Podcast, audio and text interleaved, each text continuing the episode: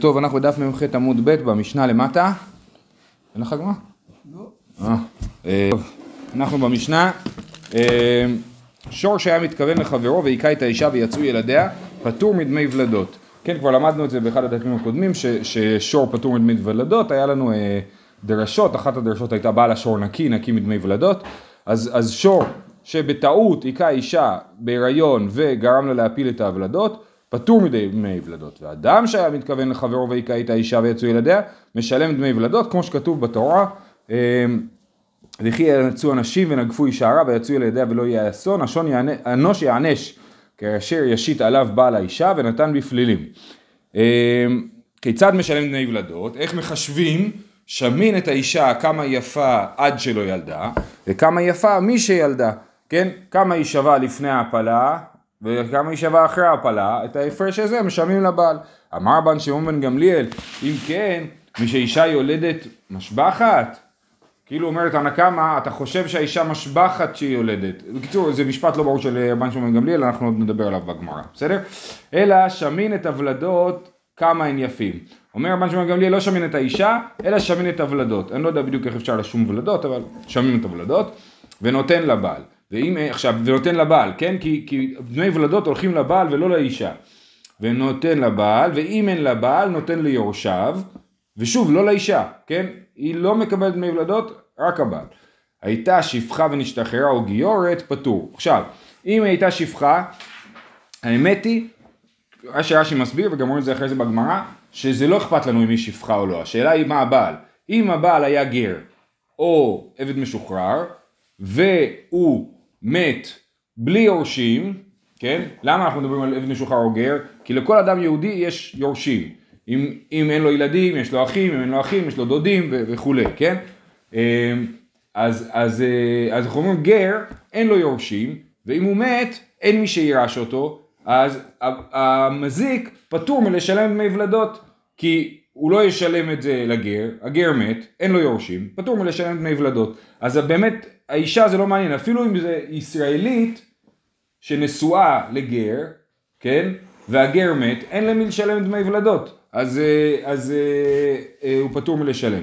שוב, המקרה הוא כזה, היה המקרה שבו יש גר שנשוי לגיורת לצורך העניין, ואדם רצה להכות את הגר והיכה את הגיורת, נכון? והפילה, ואז לפני שהוא שילם לו, הגר מת, אוקיי? הוא לא צריך לשלם, הכסף נשאר אצלו. למה? כי נכסיו של הגר הופכים להיות הפקר. אם הופכים להיות הפקר, אז הוא פטור מלשלם. זהו. אומרת הגמרא, תמה דמתכוון לחברו. למה אנחנו מדברים דווקא על גר? כי גר זה דוגמה למישהו שאין לו יורשים. זה הרעי. רק מצד זה? מצד זה, כן. תמה דמתכוון לחברו. מתכוון לאישה, משלם דמי ולדות. כתוב במשנה, שור שהיה מתכוון לחברו, כן, הוא רצה להכות שור אחר, ובטעות הוא היכה אישה, אז הוא לא משלם דמי ולדות. משמע, שאם הוא התכוון להכות את האישה, הוא כן משלם דמי ולדות, שרק בגלל שהוא לא מתכוון הוא לא משלם דמי ולדות. אומרת הגמרא, למה תיאבה איטיובתא דרבדה בר אהבה, דאמר רבדה בר אהבה, שברים שנתכוונו לאישה, פטורים מדמי ולדות. משמע, שהמשנה חולקת על רבדה בר אהבה. רבדה בר אהבה אומר, אפילו אם השור בכוונה מכה את האישה, אז הוא פטור מלשלם דמי ולדות. אומרת הגמרא, אמר לך רבדה בר אהבה, הוא הדין, דאפילו נתכוונו לאישה נמי פטורים מדמי ולדות. אומר רבדה בר אהבה, לא, אל תדקדק ככה מהמשנה. אז למה המשנה הביאה דווקא את המקרה הזה? ועד דקתן אישור שהיה מתכוון לחברו, הידי דקבאי למית מסייפה, בגלל ההמשך של המשנה, שמדברים על אדם, אדם שהיה מתכוון לחברו, והיכה את האישה. ולמה באדם נתנו את הדוגמה הזאת? דאחי כתיב קרא, כי זה הפסוק, הפסוק אומר, וכי ינצו אנשים ונגפו אישה הרע, כן, הם נצים, אחד רוצה להרביץ, ראובן רוצה להרביץ לשמעון ופוגע ברחל, כן? אז זה הפסוק, לכן זה המקרה שמתואר באדם, ולכן זה המקרה שמתואר בשור, אבל גם שור שהתכוון לאישה, שור פטור מדמי ולדות, זה הכלל, כן? שור שמזיק חייב לשלם, שור שמזיק אדם, או שור שמזיק שור, חייב לשלם, אבל אם הוא גרם להפלה, הוא פטור מלשלם דמי ולדות. מה הסברה? זה גזירת הכתוב, לא יודע, זו שאלה כאילו, מה הסברה בזה, באמת שאלה. בכלל, דמי ולדות זה משהו שמתנהג באופן מיוחד. גם זה שזה הולך לבעל, לא משנה מה כאילו. תכף נראה, יש על זה מחלוקת, כן? אבל דמי ולדות זה יש לזה איזשהו, זה משהו מיוחד. גם טוב, זה מתקשר לשאלה האם הפלות רצח או לא, כן? זאת אומרת, מה זה הדבר הזה, כאילו, הפלה? יש שיטות, ושיטות מאוד רציניות להלכה, שיהודי שגרם להפלה הוא לא נחשב לרוצח, אבל גוי שגרם להפלה כן נחשב לרוצח. זאת אומרת, בגדר של הלא תרצח של הגוי הוא שונה מיהודי והוא חמור יותר, שגם אז הפלות זה רצח אצל גוי, כאילו, כן? אולי. טוב, יפה, דאחי כתיב קרק, אתה נראה שנה משור שהיה מתכוון לחברו. אמר רב פאפה, שור שנגח את השפחה ויצאו ילדיה, משלם דמי ולדות. אם שור נגח אישה, הוא פטור מדמי ולדות. אם נגח שפחה כנענית, משלם דמי ולדות. מה הייתה מה? חמרתה מעברתה בעלמה הוא דאזיק. זה כאילו כמו שור שהזיק לחמור מעובר. אז אתון מעוברת, כן? אז ככה גם שור שהזיק לשפחה מעוברת. למה? דאמר קרא, שבו לכם פה עם החמור, זה בעקדת יצחק. עמה דומה לחמור, כן? אז יש מבחינות מסוימות הגויים נחשבים לחמור, כן? אז לכן שור שהזיק שפחה כן צריך לשלם לאדון דמי ולדות, למרות ששור פטור מדמי ולדות זה דווקא באישה ויהודייה, אבל לא בגויים. אני אגיד שעם הדומה לחמור היום זה מחמאה. כיצד משלם דמי ולדות? דמי ולדות, שבח ולדות מבא אלי. מה? יש את דמי הוולדות. יש גם את השבח, זאת אומרת איזשהו שבח, גם ראינו את זה אתמול את הרעיון הזה, שאישה בהיריון היא משובחת יותר מאישה לא בהיריון, לא רק בגלל דמי הוולדות, כן? שבח ולדות מבא אלי, אומרת הגמרא הכי נמי כמה, נכון, כיצד משלם דמי ולדות ושבח ולדות, שמין את האישה כמה יפה עד שלא ילדה, וכמה יפה מי שילדה, ומי שילדה יפה פחות. נכון? יפה. אמר בן שמעון גמליאל, אם כן מי שאישה יולדת משבחת, מייקה אמר, מה הוא מתכוון? הרי תנא קמא אומר, שמין את האישה לפני הלידה ואחרי הלידה. לפני הלידה היא שווה יותר, אחרי הלידה היא שווה פחות, ואת ההפרש משלמים לבעל, נכון? ורשב"ג אומר, משמע מדבריך, אם כן, ככה הוא אומר לתנא קמא, משמע מדבריך שהאישה יולדת משבחת, שהאישה שווה יותר אחרי הלידה מאשר לפני, וזה לא משמע מדבריו ככה, אז למה, זה מה ש... זה לא תיך משמע מדבריו ש... אז זה לא משמע, זה הנקודה. משמע מדבריו שהאישה שווה פחות אחרי הלידה, נכון? אז זה מה שהגמרא שואלת, מה רשב"ג התכוון? אמר אבא אחי קמא, וכי אישה משבחת קודם שתלד יותר מלאחר שתלד, זה מה שהוא אומר לו, מה אתה באמת חושב שאישה בהיריון שווה יותר מאישה אחרי לידה? זה לא נכון, זה הפוך, ולא אישה משבחת לאחר שתלד יותר מקודם שתלד. להפך, אישה אחרי הלידה שווה יותר. אלא שמין את הוולדות ונותנים לבעל. אז זה הנקודה, שרשב"ג חולק על תנא קמא, לכאורה הוא חולק, אני לא יודע אם אפשר להגיד שזה מחלוקת במציאות או מחלוקת כלכלית, כן?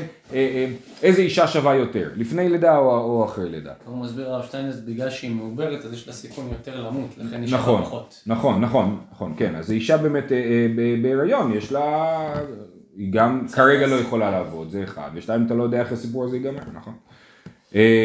ולכן, אז זה שיטת רבא, בסדר? ככה רבא מסביר את שיטת רבן שמעון גמליאל.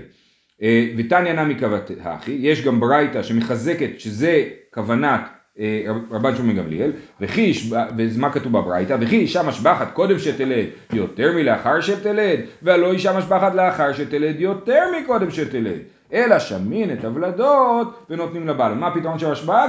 לשום את הוולדות בעצמם ולא את האישה. זאת שיטת רבא. רבא אמר אחי קטני, וכי אישה למי שיולדת משבחת ואין לעצמה בשבח ולדות כלום, זאת הקושיה של רשב"ג. הרשב"ג לא מתווכח עם תנא קמא מה שווה יותר מה שווה פחות, הוא מסכים עם תנא קמא, ברור שאישה לפני הלידה שווה יותר, אבל הוא אומר יש פה שני רכיבים, מה מגיע לבעל? דמי הוולדות, כן? ומה מגיע לאישה? נגיד השור או האדם פצע את האישה וגרם לה להפלה, כן? אז יש לה גם נזק, גם צער, וגם דמי ולדות. אז אם אתה רק שם את האישה לפני ואחרי, ואתה אומר כל ההפרש הזה הולך לבעל, אז לא נתת לאישה מה שמגיע לה, את הנזק, לא נתת לה, נתת הכל לבעל. זה מה שהקושיה של רשב"ג. ואם אתה שם את האישה, וכי אישה למי שיולדת משבחת ואין לעצמה בשבח ולדות כלום, אלא שמין את הוולדות ונותנים לבעל. ושבח ולדות חולקים, כן? אלא באמת צריך לשום את הוולדות בפני עצמם בשביל לדעת מה לתת לבעל, ואת שאר ההפרש כאילו ייקחו את האישה, יגידו לפני הלידה הייתה שווה 1,000 שקל, אחרי הלידה הייתה שווה 800 שקל, דמי הוולדות הם 100 שקל, אז 100 שקל לבעל ו100 שקל האחרים לאישה. במה האישה שווה יותר? בלי קשר לבלדות. לא, אז אז יש פה איזושהי הנחה, וזה גם ראינו את זה אתמול, שיש שבח ולדות, שהאישה השמנה יותר, אז היא משובחת יותר, כן? זה אישה, הנחה שכיום... של פעם, כן. זה כיום פחות מקובל, אבל זה אחד. ושתיים, חוץ מזה, יכול להיות שהוא עשה לה נזק, כאילו. הוא פצע אותה, הוא גרם לה לאיזשהו חבלה. אז איפה זה נכנס בתוך החישוב, כן? אבל מה העניין של חולקים לבעל ולאישה, כאילו... הם לא... לא, האישה... מה זה משנה? הבעל מקבל, יש הבדל, יש כסף ששייך לבעל לגמרי, דמי ולדות זה לכיס של הבעל. הכסף שהאישה מקבלת, אז בדרך כלל מה שיעשו איתו, ולמדנו את זה במסכת כתובות, זה שהבעל יקבל אותם בתור נכסי מילוג, זאת אומרת הקרן יהיה שייך לאישה והפירות יהיו שייכים לבעל. אז אם נגיד קיבלה מלא כסף מהביטוח הלאומי, לא יודע ממי, היא קיבלה 1,000,000 שקל, אז הבעל יקנה דירה, הדירה תהיה שייכת לאישה והשכירות תהיה שייכת לבעל. אבל זה חוץ המעשי. קיצור, יש כסף שהוא ממש שייך לבעל ויש כסף שייך ממש לאישה, מה עושים איתה אחרי זה? זה שאלה. אומר תניא נמי אחי, יש גם ברייתא כמו רבא, מקודם ראינו שיש ברייתא כמו רבא, ופה יש ברייתא כמו רבא, וזה בעצם ברייתות שסותרות אחת השנייה, תכף נגיע לזה. תניא נמי אחי, אמר רבן שמעון בן גמליאל, וכי אישה למי שיולדת משבחת ואין לעצמה בשבח ולדות כלום, אלא שמין נזק בפני עצמו, וצער בפני עצמו, ושמין את הוולדות, ונותנים לבעל, ושבח ולדות חולקים. אז יש פה רעיון כזה, את הנזק והצער נותנים לאישה, דמי ולדות נותנים לבעל, ושבח ולדות מתחלקים הבעל והאישה, כי הוולדות שייכים לבעל, נכון? אז הוא יגיד, רגע, גם השבח ולדות שייך לי. עכשיו, מה זה בדיוק שבח ולדות? אני לא יודע, אבל כמו שאמרנו, אולי כשיותר שמנה היא שווה יותר. אז בשבח ולדות הבעל והאישה מתחלקים, בנזק ובצער של האישה והוולדות לבעל. אז יש לנו פה ברייתא כמו רבא, שרבן שמעון בן גמליאל אומר שהאישה אחרי הלידה שווה יותר, וברייתא כמו רבא שאומר שכל המחלוקת של רבן שמעון בן גמליאל עם רבנן זה בשאלה איך בדיוק מתחלקים בכסף, כן? אומרת הגמרא, קשיא דרשב"ג אשב"ג, תחליט אם אישה שווה יותר אחרי לידה או לפני לידה. אומרת הגמרא, לא קשיא, כאן במבקרת, כאן בשאינה מבקרת. זו שאלה אם זה לידה ראשונה או לא. בלידה ראשונה כנראה שאנחנו אומרים שהאישה שווה יותר אחרי הלידה, כי אנחנו לא יודעים איך תסתיים הלידה, כן? היא אף פעם לא ילדה, יכול להיות שהיא לא חזקה בתחום, כן? אז זה אנחנו... כן, בלידה ראשונה, ולכן בלידה ראשונה, אישה בהיריון לפני לידה ראשונה שווה פחות מאשר אחרי ההיריון. אחרי ההיריון אני אומר, מעולה, אישה ולדנית זה גם חלק מהערך של האישה, זה שהיא יכולה ללדת ילדים, כן? אז אחרי זה היא שווה יותר לפני הלידה מאשר אחרי הלידה. אתה רשום את זה בקורות חיים, כן. ולדנית. תשמע, זה מצחיק, אבל הרי פטר רחם זה שאלה, נכון? אישה... בבן הבכור הוא בכור, כי הוא צריך לעשות פדיון, כן? ובבהמה זה עוד יותר מסובך, גם בבהמה הבכור. מה קורה אם אדם קונה בהמה מגוי, והוא לא יודע אם היא ילדה או לא, יש על זה סוגיות. טוב, יופי, ורבנן, דאמרי שבח ולדות נמי לבעל, מה היא טעמה? בסדר, לפי רבא, יש מחלוקת בין רבנן לרבן שמעון בן גמליאל לגבי שבח ולדות. אז מה הסברה של רבנן שאומרים ששבח ולדות הולך לבעל? הרי לכאורה רשב"ג אומר סברה טובה. כדתנן, ממשמע שנאמר ויצאו ילדיה, איני יודע שהיא הרה. כן, כתוב ונגפו אישה הרה ויצאו ילדיה. היה אפשר לכתוב ונגפו אישה ויצאו ילדיה. ואני הייתי יודע שהיא הייתה בהיריון. מה תלמוד לומר הרה? לומר לך שבח הריון לבעל. אז הם אומרים, יש לי באמת פסוק שמלמד אותי לא רק שהוולדות לבעל, אלא שבח ולדות לבעל. ורבן שמעון בן גמליאל, היי הרה מידע, רשב"י, מה הוא לומד מהפסוק אישה הרה? מבעילה לחילתן רבי אליעזר בן יעקב אומר, לעולם אינו חייב עד שיקנה כנגד בית ההיריון. זאת אומרת, אם הוא פוגע לה בטעות ביד והיא מפילה, אז זה לא קשור אליו, הוא לא צריך לשלם על דמי ולדות. רק כנגד בית ההיריון. אמר רב פאפא, לא תימא כנגד בית ההיריון ממש. אל תחשוב שרק אם הוא נותן מכה ממש כנגד הרחם, אלא כל איכא דסליק בי שכמא לוולד, לפוקל יד ורגל דלא. זאת אומרת, כל בעצם חלל הבטן והחזה, זה נחשב לבית ההיריון, ומי שמכה שם, אנחנו מאשימים אותו בהפלה, אבל מי שמכה בגפיים, ביד ורגל, אז בעצם הוא לא צריך לשלם דמי ולדות. אוקיי, החלק הבא, אז בעצם מה שראינו זה מחלוקת בין רבא לרבא, במאי מחלוקת רבן שמעון בן גמליאל ורבנן, האם המחלוקת היא בשאלת הערך של האישה לפני ואחרי הלידה, לפי רבא, ולפי רבא זה מחלוקת בדין דמי שבח ולדות. הלאה, כתוב במשנה הייתה שפחה ונשתחררה או גיורת פטור. אז מה הסברנו? הסברנו שהיא הייתה גיורת ונשואה לגר, הגר מת לפני תשלום דמי הוולדות, אז אין למי לשלם, אם אין לי למי לשלם, אז זה נשאר אצלי ואני פטור מלשלם. כי מה הדין של נכסי הגר? כל נכסי הגר. מה קורה איתם? שהגר מת? התופס תופס, זה הפקר, נכון? אז אני אומר, אני אפילו לא צריך לתפוס את זה, זה עדיין אצלי, עוד לא שילמתי את זה, אז אני לא צריך לשלם את זה. אמר רבא, לא שנו אלא שחבל בה בחיי הגר, ומת הגר. דכיוון דחבל בה בחיי הגר, זכה בה הוא גר. וכיוון דמת הגר, זכה בה הוא מן הגר. אבל חבל בה לאחר מיתת הגר, זכיה לאי בגוויו, ומחייב לשלום אילה לדידה. אומר רבא, יש שני מצבים. יש מצב שהאדם היכה את האישה לפני שהגר בחיים, ואז בעצם הוא התחייב לשלם לגר. ואז הגר מת, כן? ועוד לא שילמתי. הגר מת ועוד לא שילמתי, אז הכסף נשאר אצלי. אבל אם הגר מת לפני שהרבצתי לאישה, כן? זאת אומרת, האישה הייתה בהיריון, בעלה נפטר, ואחרי זה גם הרביצו לה, כן? אז אני כן צריך לשלם לאישה, כי מלכתחילה, כשהכיתי את האישה, התחייבתי בתשלומין אליה. זה לא כמו שהתחייבתי בתשלומין לגר, התחייבתי בתשלומין לאישה. ולא משנה, לא, מדובר, בוודאי שמדובר ביהודייה, או גיורת, או שפחה משוחררת, או יהודייה רגילה, כן, לא משנה. בכל אופן, היא בחיים, כן? אז אני צריך לשלם לה. אז זה שיטת רבא. אמר רב חיסדא, מרי דיחי, רש"י מסביר, בא על השמועה זו, כן? מה אתה אומר דבר כזה? משהו כזה, כן? מרי דיחי. או שהוא אומר לו, מרי דיחי, זה... אתה אומר דבר כזה? כן. אתו ולדות צרר עינינו וזכיה בו. מה זה? ולדות זה חתיכת, זה צרור, זה ארנק, זה חפץ. שאתה אומר, טוב, אם הוא מת, אז היא זוכה בזה? לא. אלא איתי לבעל זכה לרחמנה. ליתי לבעל? לא. ולדות זה דבר אחר, הוא לא נכס, הוא משהו מיוחד. הבעל זוכה בו, זה דין התורה. ולכן, אם יש בעל, הבעל זוכה, ואם אין בעל... אף אחד לא זוכה. הרי, מה נגיד באישה שלא נשואה לגר, באישה שנשואה לאדם יהודי, כן? אז גם אם היהודי מת לפני שהאדם היכה את האישה, נכון?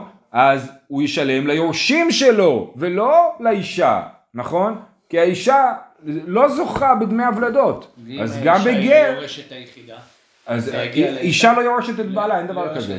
אין דבר כזה שאישה יורשת בעלה. הבנתי, זאת אומרת, היא יוצאת בגר שזה יותר...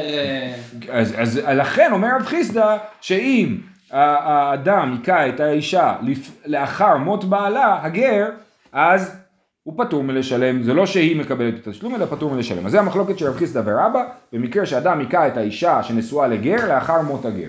לפי רבא, האישה זוכה, ולפי רב חיסדא, אף אחד לא מקבל וזה נשאר אצלו. באישה גרושה ברור שהכסף הולך לבעל, כי הוולדות שייכים לבעל. באלמנה, נכון. אלמנה אז אנחנו אומרים שזה ילך ליורשים, ולא לאישה. זה בדיוק הטענה של רב חיסדא. מייטי והיכה את האישה ויצאו ילדיה, נותן נזק וצער לאישה, ודמי ולדות לבעל. אין הבעל, אין פה בעל, מה יעשו? בעל מת, נותן ליורשיו. אין האישה, נותן ליורשיה. על החלק הזה של אין האישה נותן ליורשיה, אז דיברנו שמדובר על אישה גרושה, מדובר על אישה גרושה שהבעל לא יורש אותה, ומדובר פה על הנזק ולא על דמי ולדות. בסדר? מה שכתוב אין הבעל נותן ליורשיו, זה על דמי ולדות. אין האישה נותן ליורשיה, זה על הנזק במקרה שהיא לא נשואה, שהיא גרושה. הייתה שפחה ונשתחררה, או גיורת זכה, הנה, אז כתוב בברייתא, שאם היא הייתה שפחה ונשתחררה או גיורת זכה, ואנחנו לא, אפילו אם הבעל מת כאילו. אמרי, ומיידיפה ממתניתין, אז זה קשה, שנייה, קשה למי? לרבא, נכון, לרבא שאומר שאם אין את הבעל, אז האישה זכתה. אמרי ומעדיפה ממתניתא דאוקימנה שחבל בה בחיי הגר ומת הגר, החנמי שחבל בה בחיי הגר ומת הגר. אומרת הגמרא, כבר במשנה היה לנו את אותו דבר, שהיה כתוב שאם היא נשואה לגר, אז הוא פטור מלשלם, והסברנו שהכוונה היא שהוא יקע אותה לפני שהגר מת, אבל אחרי שהגר מת הוא לא צריך לשלם, אז גם פה נגיד אותו דבר. והיא ביתה, מה אפשר להסביר עוד דבר? לאחר מיתת הגר, באמת שמדובר לאחר מיתת הגר, ותני זכתה. מה שכתוב פה, הייתה שפחה ונשתחררה או גיורת, זכתה, לא זכה, זכתה היא, כי היא מקבלת את התשלום לפי רבא. טוב, אז הברייתא, הקשנו מהברייתא ואין הוכחה. הלאה, לימה כתנאי, בוא נגיד שהמחלוקת של רבא ורב חיסדא היא מחלוקת תנאים, בת ישראל שנישאת לגר. שוב, הנה, זה מוכיח את מה שאמרתי מקודם, שלא מעניין אותנו באמת אם היא גיורת. מה שמעניין אותנו זה שהיא נשואה לגר. Okay? רש"י מסביר שלמה אומרים גיורת, כי בדרך כלל גרות מתחתנות עם גרים. כן? וזה מה שלא נכון במציאות של היום. היום בדרך כלל יש גרות בגלל שרוצות להתחתן עם יהודי, אז הן מתגרות. כן? אבל כתוב, בת ישראל שנישאת לגר ונתעברה ממנו וחבל בה. בחיי הגר נותן דמי ולדות לגר, לאחר מיתת הגר. תני חדה חייב ותני חדה פטור. כן? אז יש לנו שתי ברייתות כאילו, שני נוסחים בברייתה אחת. יש נוסח אחד שאומר לאחר מיתת הגר חייב, יש נוסח שני לאחר מיתת הגר פטור. מה אליו? תנאי נינו. כן? אז זה מחלוקת תנאים. מי שכתוב חייב אומר כמו רבא שצריך לשלם לאישה, מי שאומר פטור אומר כמו רב חיסדא שאם אין בעל לא משלמים בני ולדות בכלל. אומרת הגמרא לרבא ודאי תנאי, לרבא אין דרך אחרת לומר אלא שזה מחלוקת תנאים, זאת אומרת שמי שאומר פטור חולק עליו, חולק על רבא, כן? שמי שאומר חייב זאת שיטת רבא שלאחר מות הגר, כן, אם הוא היקע את האישה לאחר מות הגר, אז צריך לשלם לאישה, חייב. ומי שאומר פטור, בוודאי שהוא לא אומר כמו רבא. אלא לרב חיסדא מילי מתנאי, האם גם רב חיסדא חייב להידחק ולומר שיש שיטת תנאים אחת שהיא נגדו? אומרת הגמרא, לא קשיא. הרבנן, הרבן שמעון בן גמליאל. אפשר להגיד שהמחלוקת שמופיעה בו בברייתא בין חייב לפטור, היא לא מחלוקת רבא ורב חיסדא, אלא כולם מסכימים עם רב חיסדא, ככה רב חיסדא אומר, כן? כולם מסכימים עם רב חיסדא שאם הוא היקע את האישה לאחר מות הגר, פטור מלשלם. מה המחלוקת? המחלוקת היא מחלוקת רבנן ורבן שמעון בן גמליאל שראינו מקודם. מה המחלוקת? שלפי רבנן, שמשלמים לבעל גם את השבח ולדות, אז הוא פטור מלשלם. לפי רבן שמעון גמליאל, ששבח ולדות הולך לאישה, או לפחות האישה מקבלת ממנו חלק, אז האישה מקבלת את השבח ולדות. אז מה שכתוב פטור וחייב, לא מתייחס לדמי ולדות. דמי ולדות ברור שפטור. ושבח ולדות, מחלוקת עם פטור או חייב. אוקיי? זה ההסבר של רב חיסדא למחלוקת, ככה שיוצא ששני התנאים אומרים כמוהו. הרבנן הרבן שמעון גמליאל. אי רבן שמעון גמליאל, מאיר לאחר מיתה, אפילו מחיים נמי התלפלגה, כן? הרי אם ככה, שזה מחלוקת בשיטת רבנן ורבן שמעון גמליאל, למה אתה אומר לי את המחלוקת לאחר מיתת הבעל? תגיד לי את המחלוקת לפני מיתת הבעל. בכל אופן, לפי רבן שמעון גמליאל אנחנו אומרים שהאישה זוכה בשבח ולדות, ולפי רבנן היא לא זוכה בשבח ולדות. אומרת הגמרא, מחיים התלפלגה, לאחר מיתה כולי. שבח ולדות לפני מות הבעל, אם הבעל בחיים, אז האישה והבעל מתחלקים בשבח ולדות חצי חצי, כי מה אמרנו?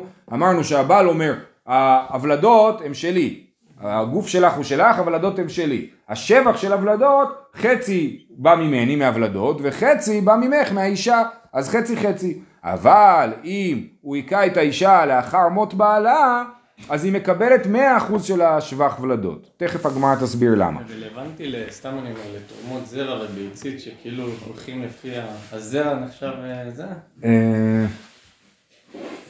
אני אגיד... כי לכאורה פה זה נראה שעם הוולדות של האבא, אז יש לזה משמעויות הלכתיות... כן, מעניין לחשוב על זה בהקשר הזה. אני רק אגיד שהרב פיינשטיין פסק שלא מעניין אותנו כלום, כי כל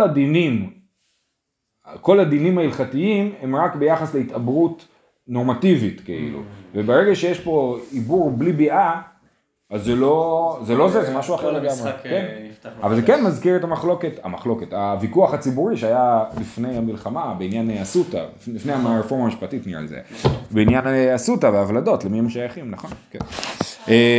אוקיי, אז עכשיו אנחנו אומרים, והיא בהתאימה, שוב, איפה אנחנו עומדים? יש לנו ברייתא אחת שאומרת שלאחר מיתה חיה, וברייתא השנייה שאומרת לאחר מידת פטור.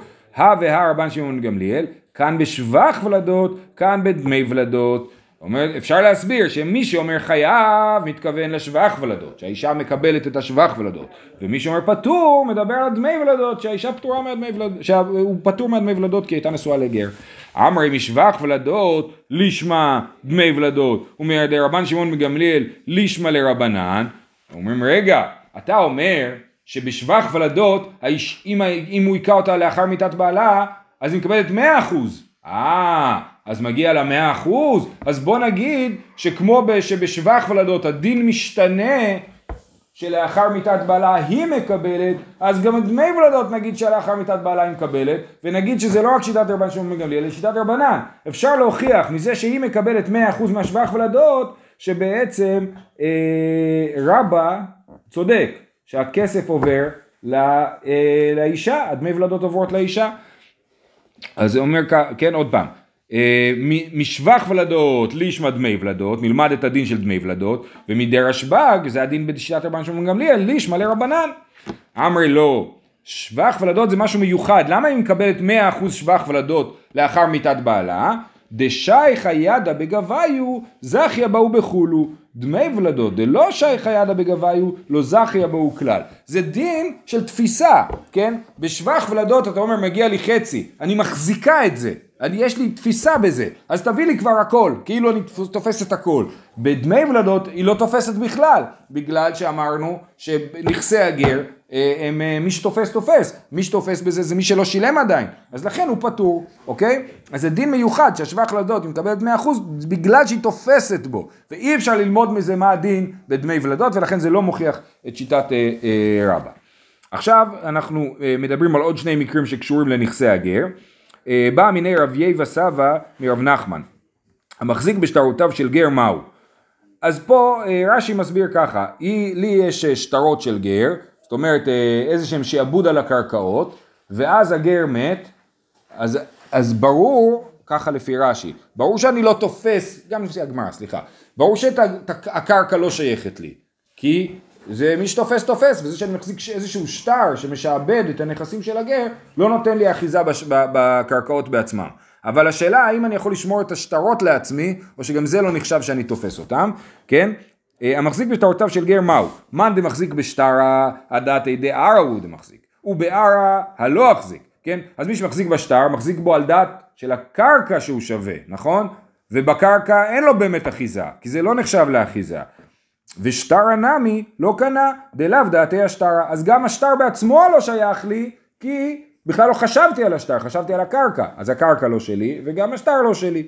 או דילמה דעתי נמי השטרה, או ש... באמת אני אומר, למרות שכאילו יש לי שדה ששווה 1,000,000 שקל ושטר ששווה 0.5 שקל, עדיין גם דעתי על השטר. אמר לי, אני מורי, תגיד לי מורי, וכי לצור על פלוחיתו הוא צריך? מה זה השאלה הזאת? מה הוא יעשה עם השטר? מה הוא יעשה עם זה? מכסה לקרת דייסה שמתחממת, כן? לצור על פלוחיתו. אמר לי, לצור, כן? לצור, כן, הוא צריך את זה, והוא חושב על זה, וזה שייך לו למחזיק. יש הרבה לימוד שאפשר ללמוד. אמר אבא, משכונו של ישראל, נכון, אתה צודק, עלינו זמן. משכונו של ישראל ביד גר, ומת הגר. אני הלוויתי לגר, סליחה, הפוך. גר הלווה לי, נתתי לו משכון, ומת הגר, נכון? משכונו של ישראל ביד גר ומת הגר. ובא ישראל אחר והחזיק בו, מוציאין אותו מידו. אז בא מישהו, המשכון, אני שמתי לו שרשרת, כן? לקח, בא מישהו לקח את השרשרת, הוא אומר, סליחה, זה של היהודי. הוא אומר, מה זאת אומרת, תפסתי את זה מנכסי הגר. הוא אומר, לא, מה הייתה? מכיוון דמת לגר, פק עלי שיעבודי. ברגע שהגר נפטר, השיעבוד פקע. אם השיעבוד פקע, אז המשכון חוזר לבעלים שלו.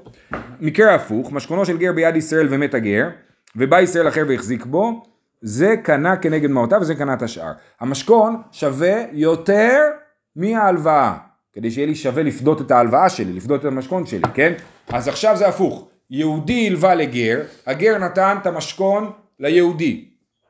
עכשיו הגר נפטר, בא מישהו תופס את המשכון, אז אנחנו אומרים, רגע, אבל מגיע לי את הכסף שהוא חייב לי, אז השווי של השרשרת הוא 30,000 שקל, ההלוואה היא 20,000 שקל, אז 20,000 שקל אני מקבל, 10,000 שקל מי שתפס את השרשרת מקבל. אז אומרת הגמרא, זה קנה כנגד מעותיו וזה קנה את השאר. והמאי תקנה לי חצרו, למה אנחנו לא אומרים שהמשכון נמצא אצלי בבית, זה שלי, גם בלי שנתפוס את זה, כן? אמר רבי יוסי בר חנינא, החצרו של אדם קונה לו שלא מדעתו אפילו, אמר יחב מאי עסקינן דלייטי, הוא לא פה הבן אדם. כל איכא דאיתי לדידי דאי באי מקני מצי קני עלי. אם אני פה, ואם אני ארצה, אני אוכל לקנות, אז החצר שלי קונה לי אפילו שלא מדעתי. אבל איפה שקל עיניה מחצרו, כל איכא דלייטי לדידי, דאי באי ולמקני לא מצי קני, חצרו נמי לא קניה. אם אני לא פה, אני בחול בכלל כשזה קרה, כן? ואם אני ארצה לקנות אני לא יוכל, אז גם החצר שלי לא קונה. מתי חצרי קונה לי? כשאני יכול לקנות, אז גם החצר שלי קונה בשבילי. אבל אם אני לא יכול, אז זה לא קונה לי. ואילחתה דלייטה בחצרו דלא קנה. כן, הלכתה שהלכתה היא לא ככה, אלא אם המשכון בחצר שלי באמת אני קונה אותו. אבל אם המשכון לא בחצר שלי, על זה מדובר פה, שהמשכון לא היה אצלי בבית. היה במקום אחר, ובא מישהו ותפס אותו משם. על זה אנחנו אומרים... מה, היה במקום ניטרלי לצורך? כן, כן, כן. ועל זה אנחנו אומרים... אם זה בבית שלי, אז גם אם מישהו בא מבחוץ, נכנס לבית שזה גם... נכון, נכון, נכון, כן. אז הוא לא יכול לקחת את זה, בדיוק. זהו, אנחנו רוצים פה. שיהיה לכולם, טוב, צורך טוב.